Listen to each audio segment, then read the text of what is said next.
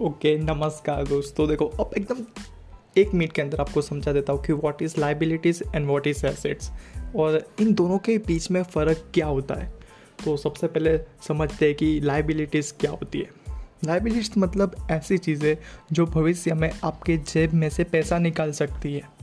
और एसेट मतलब ऐसी चीज़ें जो भविष्य में आपके जेब में पैसे डाल सकती है। अब एक उदाहरण के द्वारा समझते हैं। अगर आपने कोई बाइक अभी ख़रीद ली है और वो भविष्य में सर्विस के लिए या फिर ऑयल के लिए या फिर कोई भी अलग अलग चीज़ों के लिए खर्चा करना पड़ सकता है आपको तो वो एक लाइबिलिटीज़ हो गई। अब आप उसे बेचने भी चाहोगे तो आपके पास उतने पैसे नहीं आएँगे जितने आपने उसमें ख़रीदने के लिए लिए थे।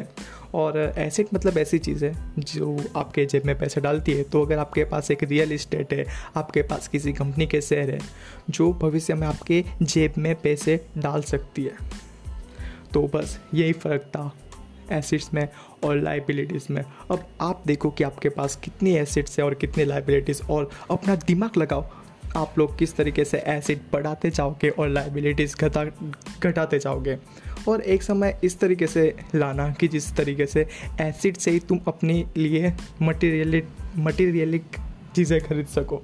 बस अभी के लिए इतना ही। धन्यवाद।